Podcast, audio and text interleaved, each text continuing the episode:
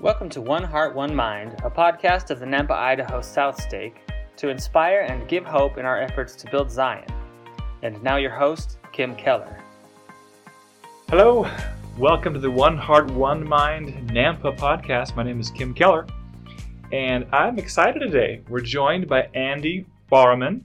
Uh, this is a guy with a, a multitude of experiences. It was funny, Andy, you and I are sitting across the table from each other, and about 10 years ago, we sat across the table from each other in a restaurant at a wedding reception, and that's how I first met Andy Barman. So I'm That's excited to, to hear, uh, have people hear uh, the interesting things about your life. He has a lot of experiences. He spent a few years of his life in Venezuela, went on a mission to Argentina, and but now he's a practicing veterinarian. But if you've got a cat or a dog or a lizard, you can't do anything for him, can you? I, I can, but I don't. I'm one of those uh, people that is fortunate enough. It's, like a car mechanic that likes Chevys and only works on Chevys. That's me. I, I just work on cattle. So cows are your Chevys. That's right. Yeah. I, I when my dog needs something done, I take him to take her nutmeg to uh, a vet that specializes in that, so she can get the best care because I'm not it anymore. Well, it's fascinating that we're talking to uh, a dairy vet, but we're going to weave this uh, your life experience into what it means to have belief and faith and uh, experience the love of God. Are you good with that today?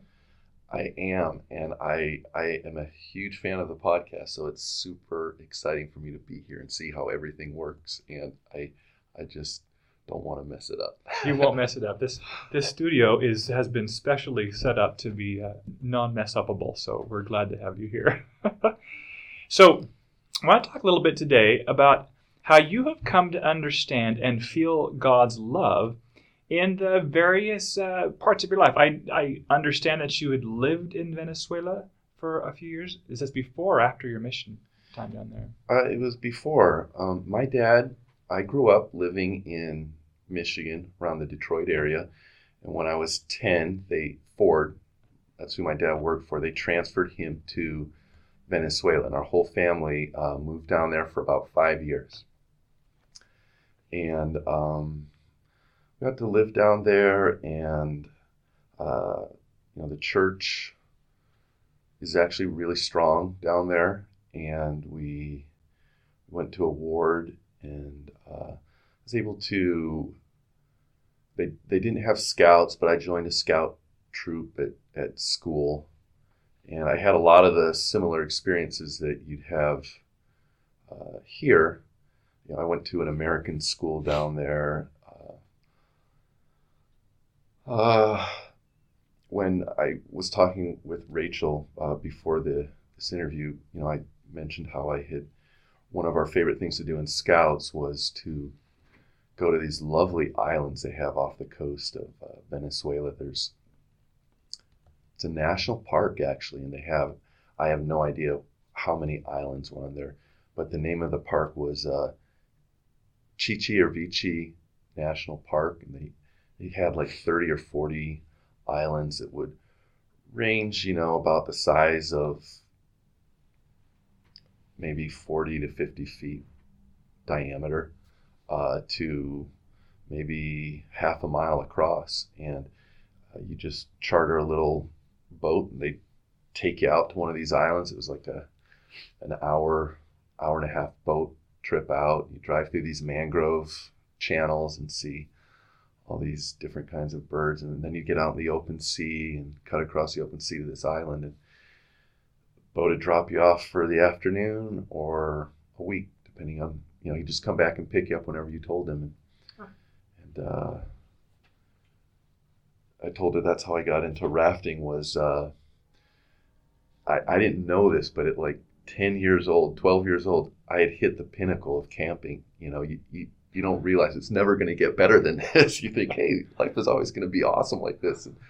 But uh, you know, camping on a on a small island in the middle of the Caribbean uh, with palm trees and all that. It just that that is I highly recommend it to anybody listening. If you can have that kind of camping experience, uh, that is the paradise of camping. It sounds a lot like my when I got go out the Boy Scouts down to Celebration Park. down there by Yes, Snicker. that's They exactly very it. similar. Yeah, in the parking lot there. Yeah. oh, that's great. So you worked for your dad worked for Ford. One thing I remember distinctly about South America when I, I served a mission in Argentina also was Oh, there were Ford Falcons everywhere. I love the Ford Falcon. That is right. Yeah, what a great car. Yeah. I, one thing people don't know about when your dad works for Ford, uh, you grow up and that's all you buy is Fords. But yeah, they had Ford Falcons on my mission in Argentina, uh, and I thought they were a great car. You, you, they don't have them here. No, they don't have them here, but it was everywhere down there. Well, so what led you to to becoming a uh, a veterinarian? I mean, what and, and what have you learned from that experience through the years? that's kind of funny. I um I went on a mission to Argentina. I was down there for two years, and when I left, I I thought, man, I should think about what I want to do while I'm down there. I, I had no plan for life, you know, and so I thought, oh, two years, that's plenty of time to figure this out. But anybody that served a mission knows that that's the last thing you think of. And so I found myself in this situation where I got home and I realized I haven't thought about what I was going to do after this uh, for two years, you know. And so I I got back to BYU and I went to the counseling center or whatever. They had a test where you take the test and it tells you how your personality meshes up with the personalities of people in different professions. And the one that I hit on like just it lit up and they, they said this is what you should do was to be a pastor or uh, a lawyer an attorney and i'm like well we don't have pastors uh, in our church so that's not an option and i didn't want to be an attorney so i remember reading some article about veterinarians and i, I thought you know i love animals and that sounds really interesting to me I wonder if BYU has a pre vet major that maybe I could take a course or two and see. And so I signed up for this uh, class. It was Animal Science 121. It was the first class on the pre vet major, and uh, it was taught through the Animal Science Department. So I, I remember going to that the first day, and we started learning about the different breeds of beef cattle and the different husbandries involved with them from there, we progressed into dairy cattle, and then it was uh, horses and goats and pigs and sheep and chickens and on and on. I remember, like about a month before the class ended, like thinking, when are we going to get to the cats and dogs? and uh, we never did. You know, I, I leaf through the socials. I'm like, this is just about farm animals, and I'm like, wow. I totally, you know, because I did not grow up anywhere near a farm, cows or anything. But the um, that class, the professor, about a week or two into it, he asked if anybody needed a job, and I did. So he took me down to the BYU employment office, and about an hour later, we were driving south on I-15 down to Spanish Fork, uh, to the BYU dairy which was about I don't know what that is, like 35 miles away, more or less. But it's right there at the mouth of Spanish Fork Canyon, or was. It was the largest campus dairy of any university or college anywhere in in the U.S., maybe even the world. They were milking about 430 cows, had that many replacements, young stocks. For people that don't know, the BYU dairy was was famous. It was world famous because they they were like the second or third largest production per cow in the in the world. Oh wow! Yeah. It was, it was amazing. They sold their genetics all over the country, and uh, I remember him taking me into the milk barn, which was had just been built. It was new and modern. This was like 1990, 1992, and um, he starts explaining to me how to milk these cows. And um, I'm pretty sure he was at the time. I remember thinking, "Are we allowed to use these words? you know, this is the BYU dairy. I, you know, okay. Anyway, uh, I found myself there. I milked cows there for two years. Did you ever say this is utter nonsense? Because Uh, Okay, all I can't even say the words that he, he said. But anyway, um, I found myself touching cows on the. I'm like, you want me to do what to or what? You know, I I had never touched a cow in my life, and so here I was pulling on these cows' teats and hooking the machines up to them, and I, I did that for two years. Uh, I milked with a uh, young lady. I don't know if I'm allowed to say her name, Cherie Bishop. Shout out if you're listening, Cherie. Uh, she was from Northern California, student at BYU, and we would carpool every Wednesday, uh, Monday, Wednesday, Friday, and then we had to work every other Sunday. Uh, and we would milk all 435 cows. by hand. Well, uh, the first thing you have to do to milk a cow is you you sanitize the teats with a spray, Yeah. and then uh, you tug on the teat. And when you're doing that, you're you're expressing a little bit of milk out, and that initiates a reflex uh, that sends oxytocin uh, from her brain to the udder, and that causes the milk to let down. And you know, then we wipe the sanitizer off with a towel and hook a machine to it, and the machine does all the milking. All right. All right. Good. So yeah, and the, the machine whisks it away to the tank where it's refrigerated, and a tanker took it to the BYU Creamery, where at the time you could go. You still can go there. They still have the BYU Creamery that you go get ice Yeah. cream or, or milk. It was uh, So from that day on, it was it was dairy cows were nothing for you. it was I I had so much fun at that dairy. I couldn't I could not believe it. And that lab and that class was it was like a kid in a toy store for me, going around to the different units. Uh, BYU had a sheep unit uh, there on University. I want to say 2100 North. They had uh, like a bunch of of poultry, sheep. They had pigs in Spanish Fork. They had horses there in, in Provo too, and sheep and chickens. Uh, a bunch of beef cattle out in Spanish Fork. So they they would take us to all these different units, and um, and then I worked at the dairy. Eventually, I got a job taking care of calves, which was one of the favorite things that I I, I did there. And then eventually I, I managed to talk the BYU campus veterinarian into hiring me. And um, she let me drive around with her in a truck. And we visited all these different farms that BYU owned and managed for their students uh, for the animal science program. And we Wow. would do different surgeries and stuff. So how does this how does your study of the science of life how does that affect your belief in God and how and and uh, and your experience with life? Okay, well, that's so. I'm I'm gonna give away if if people haven't figured it out by now, listening to me, I'm a total nerd. so, and I didn't think that for a second. well, I'm about to give it away. Uh, I'm about to let the cat out of the bag. So I uh, I remember to, to be a veterinarian, you have to take, I think it's three years of chemistry. It's the same for dentistry and doctors and all that. We, we, we go through the same gauntlet of classes. Uh, I remember being, I think it was in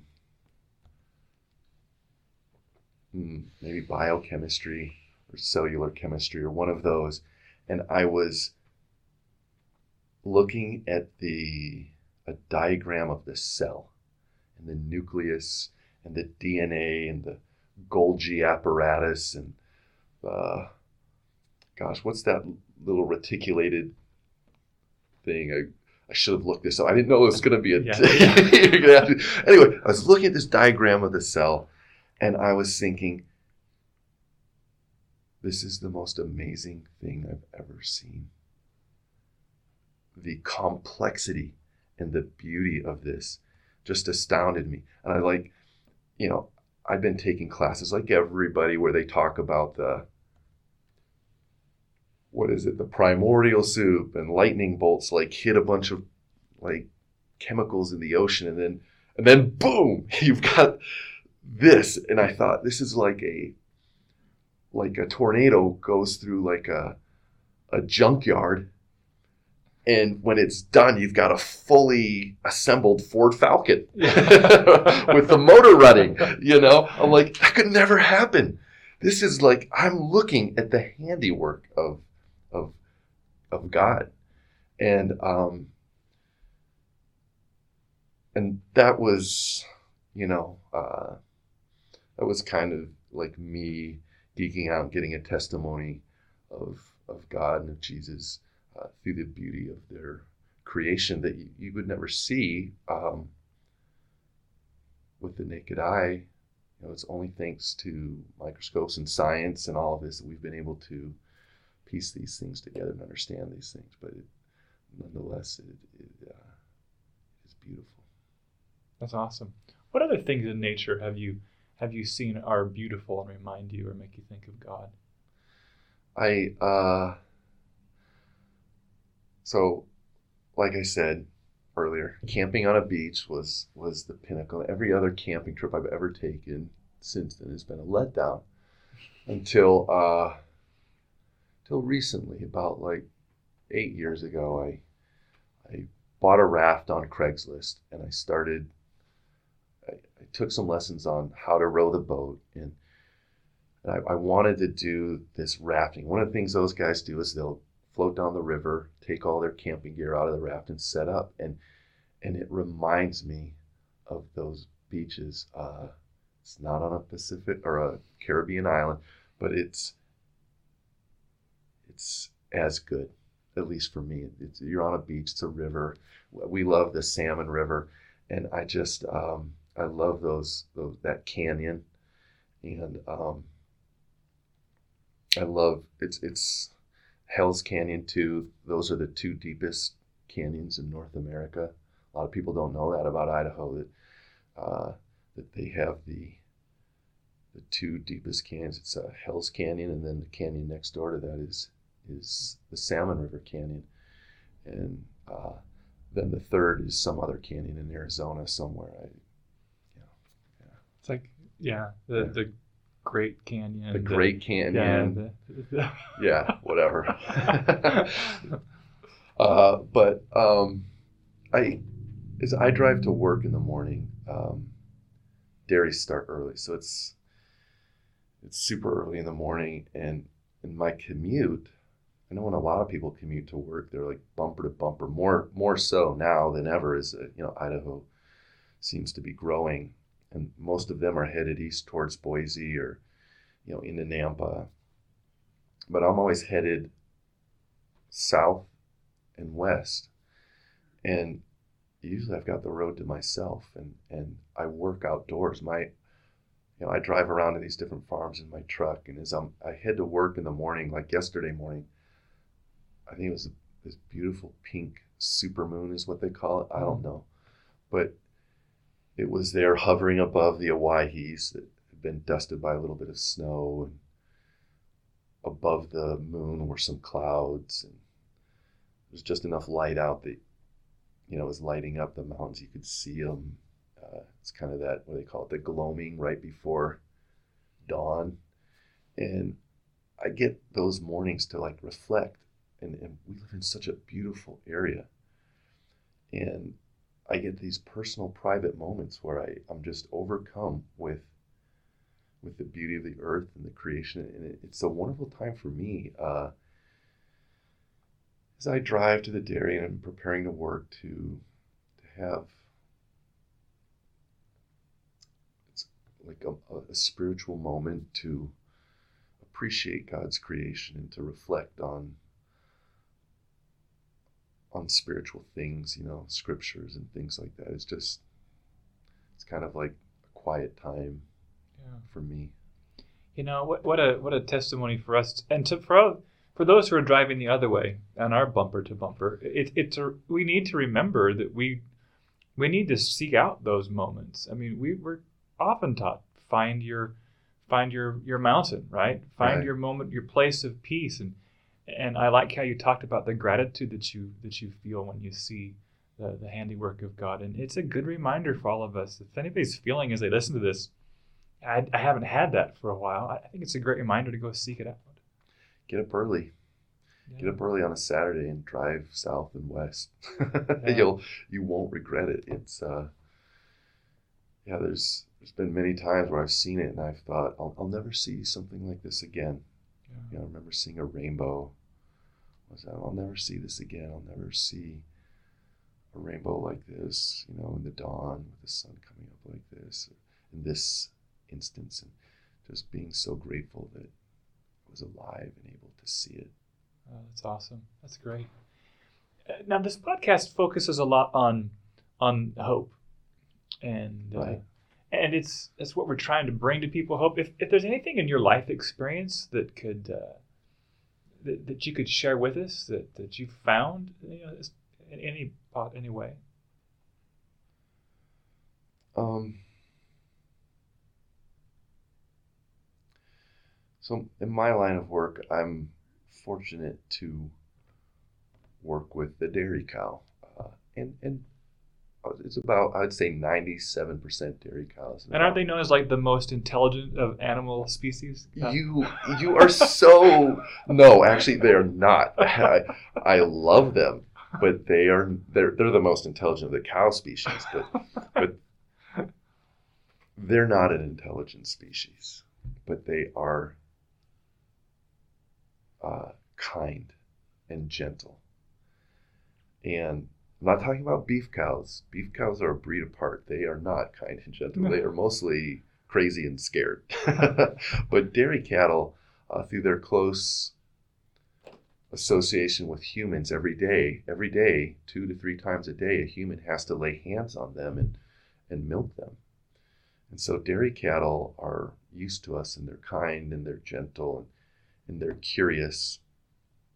That would I would say is their most defining characteristic is their curiosity. If you go into a corral with them and they've never seen you within five minutes you'll have like an a ring of cows just around you and they're they'll get about 10 12 feet away from you they'll just form a ring and they'll just sniff you and look at you and maybe one will get brave and creep out and creep right up to you and, and sniff you i've had so I, I'm a associate professor at Western University of Health Science, so I get these vet students that come through my clinic, uh, you know, about 20 of them a year.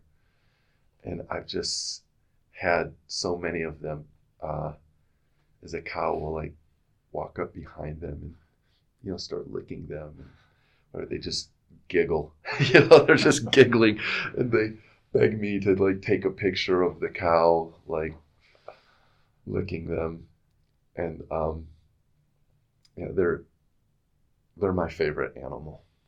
I can't remember what we were on. Well, it's, it's we were talking about hope, which is Oh. which is interesting. That in your mind you just you you go right to the fascination of these uh, of these creatures that God's created for us. so cows get sick from time to time, and um, I remember this one time when I was just starting out. Been in practice for a year. I was in Chino, California, and um, we were uh, working at the herd, and we had just finished our our routine herd examination. We were in the back of the dairy, and we were walking back to the barn where we, you know, wash off, wash our ultrasounds off, and get ready and load everything in the truck and drive away. And as we were we were walking by this trash pile they had at the back, and there was a preemie calf on the pile, dead calf. You know, calves uh, usually are in uh, gestation. They're the same as humans, about nine months actually. So it's just a huge coincidence. But this calf looked like it was seven months old. The hair on their bodies, it covers their bodies, was was barely long at all. You know, just it hadn't even had a chance to grow out. And um, I rem- and she looked instead of being about the size of a large German Shepherd, she was like about the size of I don't know uh, mm, an Australian Shepherd or you know just 35 pounds. Instead of 80 pounds to 100. And I was looking at her and I thinking, oh, that's sad. You know, she died and they put her back here on this compost pile where they'll bury her and whatever. And as I walked by, the calf looked up at me. And I said, Tommy, what's going on? Why is this calf, this live calf back here? He said, Doc, the the the calf raisers wouldn't take her. This this particular farm contracted with a calf raiser to raise all their calves for them. And the calf raiser said, uh, "This she's just going to die, so we're not going to take her." So they didn't know what to do. They, they thought she was going to die. They just put her out there to let her die. And I said, "You can't do that. You know, I'll take her." And uh, he said, "Okay, yeah, you can have her, doc." So I I picked her up and I took her home, and we put her in our laundry room and I've got pictures of her. I mean, she was the cutest little thing. She she looks like a puppy. She's like this size. She's so small. She's like this miniature cow. And we would take her out on our front lawn and play with her. And um, she was deprived. She didn't get colostrum or enough of it, and she's a preemie, so she's really susceptible, just like the calf raisers. I should have listened, but she got really sick. Uh, and we spent several nights up with her all night long. Uh, my wife and I, bless her heart, Kristen, and we uh, we were trying to nurse her. I gave I had to give her a bunch of ID, IVs uh, because she was getting so dehydrated from the diarrhea and medicine, and uh, she just slowly started to fade. And uh, then one night we lost her. And I was devastated. Um, but, and I thought to myself, this was so much work and it was so hard to watch her die. Mm. It was a front row seat to a horrible, horrible experience. Um, and I was sad and depressed and all of that, but uh, hope. Hope is trying again with the next calf and the next calf, no matter what. That I can't, all I can do is my best for every patient that is put in front of me. That's all I can do. I, I couldn't save that one. Couldn't save our, our little. I had this like great dreams that she would grow up and live in my backyard. I'd buy a, a farm and milk her every day. It didn't happen, but to try and keep trying and always keep trying and never give up. That is hope. And that is the hope that I can bring with me every day to my work, to the hope to, even when I think they're not going to make it or this is too hard or whatever, to keep trying until until it's over. It's a great story. And, and so applicable to so many things that we see in life, whether it's our children, our our own work, our own uh, Goliaths we're trying to slay. I mean, it's it's just that hope that the next time, the next effort's going to be able to make it worth it for us. Yeah, that that is right. Uh, that that that has helped me in, in my life in, in in a lot of things to just keep trying. Weirdly, just today I was talking to my son, and I said, "Now, if you lift a calf every day, that by the time that cow grows up, you'll be lifting like a 2,000 pound cow. Is that true? Yeah, I think that was like a famous story. I think it's like Milo of it was some, some movie or TV show or Greek book. island. Yeah, that's like from, that's like an ancient story. It's like Greek mythology. Yeah, I told him that today. Is that true? No. Okay. okay. Well, darn, I'm gonna go back and explain. No, it's yeah. not gonna happen. yeah, that won't happen. Yeah, he'll be he'll probably tap out around. Uh, well, if he can lift a, if he can lift an eighty pound calf, uh, Yeah, when is when when is the end? When we when can we not lift it anymore? well, I don't know. They they get to, they put on about they double their weight in two months, so he'll be 160 in 60 days. So yeah, Okay, all right, Yeah. maybe not then. Now, um, I also heard that, uh, and this is just kind of interesting. I think I, when I heard some other people talk about it, you do bees. You you keep bees. What what's what's the deal with beekeeping, and why do people do that? why do people do that? That's a really good question. Um, so when I was on my mission in Argentina, I um, I had an investigator that was uh, in another area. I was whatever. Anyway, um, we did a bunch of projects for him. Like he needed his house painted, the inside and the out. We ran out of stuff to do around his house. We asked him if he had anything else, and he said, "I have some beehives at my uncle's winery." And so uh, that was, you know, volunteers to help with that dried up. But me and another missionary went out and helped him, and he he put like a bee veil on that you like kind of tie with a, a knot to try and keep the bees out and he duct taped some work gloves around my little white shirt you know and, and uh, we went out he had 20 hives out there he cracked them open and he he um, put a frame of bees in my hand there's these bees like crawling across and it's like i'm holding them in my hands right in front of my face and there's bees flying everywhere and i thought this is the coolest thing ever. and I, I think there might need to be something wrong with you uh, to think that, but that's what I thought.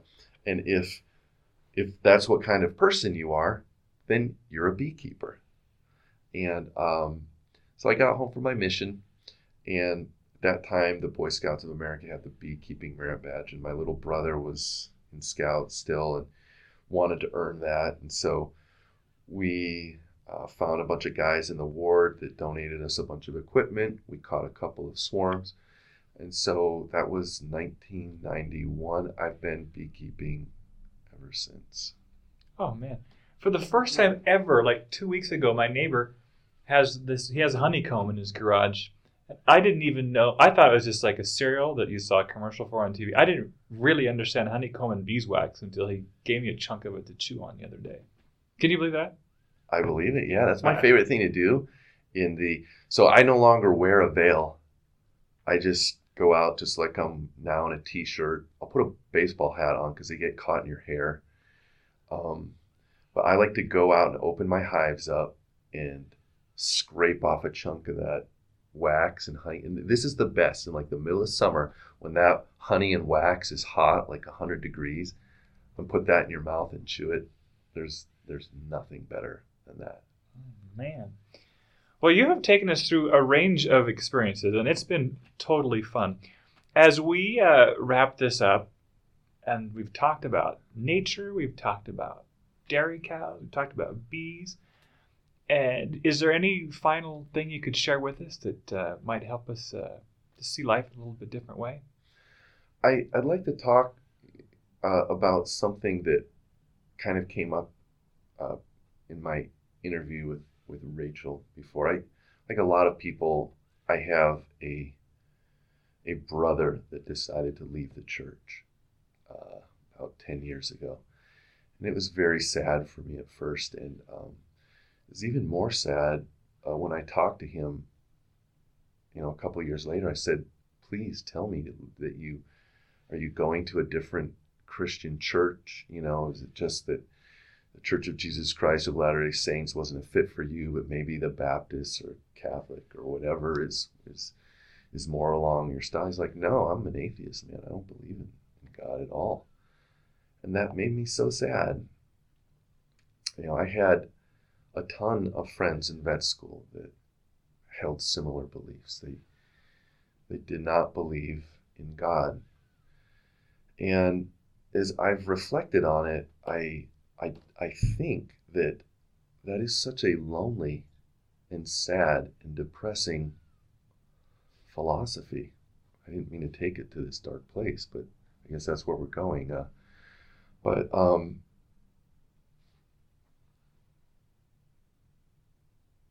if if you take God out of the equation and say there is no God, then many of the things that they believe in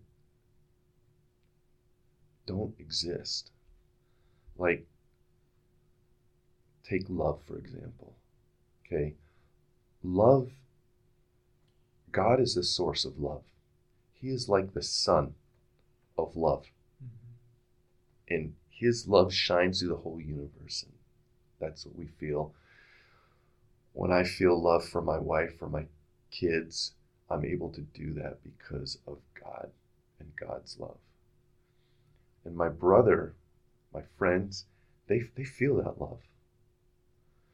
But let's take let's take a look at that belief where you say there is no God. Well, in, in that case, then that feeling that they're feeling is just their DNA tricking them. Because I believe that we are um, that we are the spiritual sons and daughters of God. And these bodies that we have are gifts from Him uh, to experience a mortal physical life. But if that's not your belief, then we're just a a chemical reaction, a giant test tube walking around, you know, a very complex chemical reaction that is being run and managed by a set of instructions encoded on our DNA. But every thing that I do and every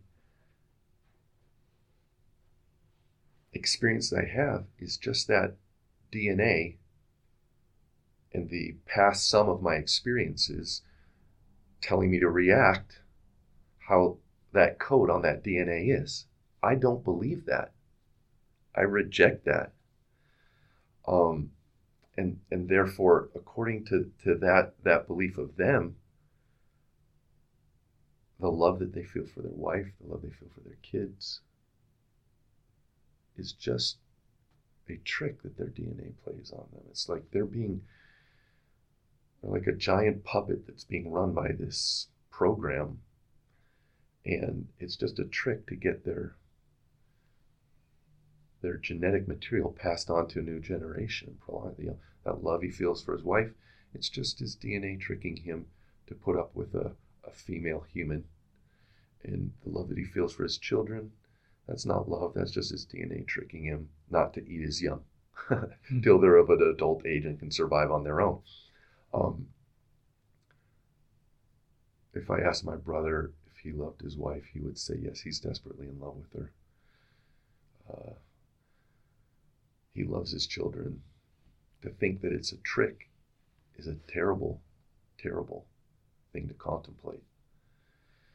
And for me, the knowledge that we are not a chemical reaction, that we are spiritual sons and daughters of God, gives everything I do meaning. Mm. Instead of a life that is empty of all meaning, a life that that has no meaning at all and that the only point of life would be to experience pleasure and to get exert my will over as many people as I could, like Vladimir Putin or Hugo Chavez or that guy in Korea, Kim Jong il. Those are the real rock stars of this life if you believe that there's no God. But I, I reject that. I know there's a God. And I know that these feelings that I have come from God. And that every little thing I do has a meaning and beauty and that, that it matters and that that my life has purpose.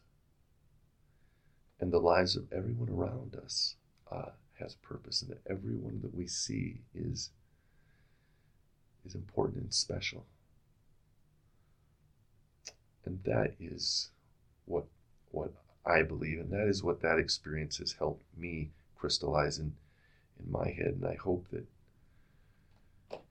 people can can feel that love and know the source of it.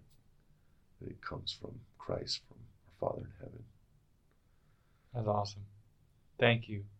Thank you for being with us today and sharing all your stories and your feelings and your thoughts and uh, and uh, I've I've been moved and touched and, and I and I know others have today too. So thanks for coming.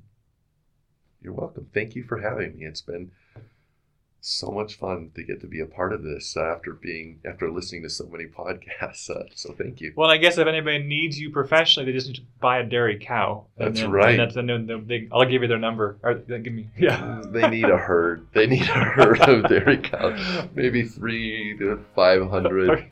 Better yet, buy three thousand. Thank you for coming today, Andy. All right.